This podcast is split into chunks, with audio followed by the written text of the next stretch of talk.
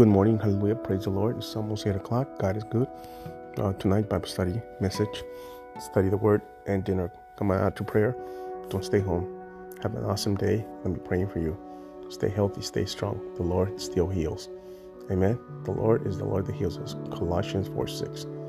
Let your conversation be gracious and attractive so that you will be you will have the right response for everyone. That's how you're supposed to act. That's your attitude, my attitude. Let's have a good response to people not acting foolish. No matter how they act. We gotta be in the spirit. Amen. So I'll see you soon. See you tonight. You have an awesome day. Stay focused.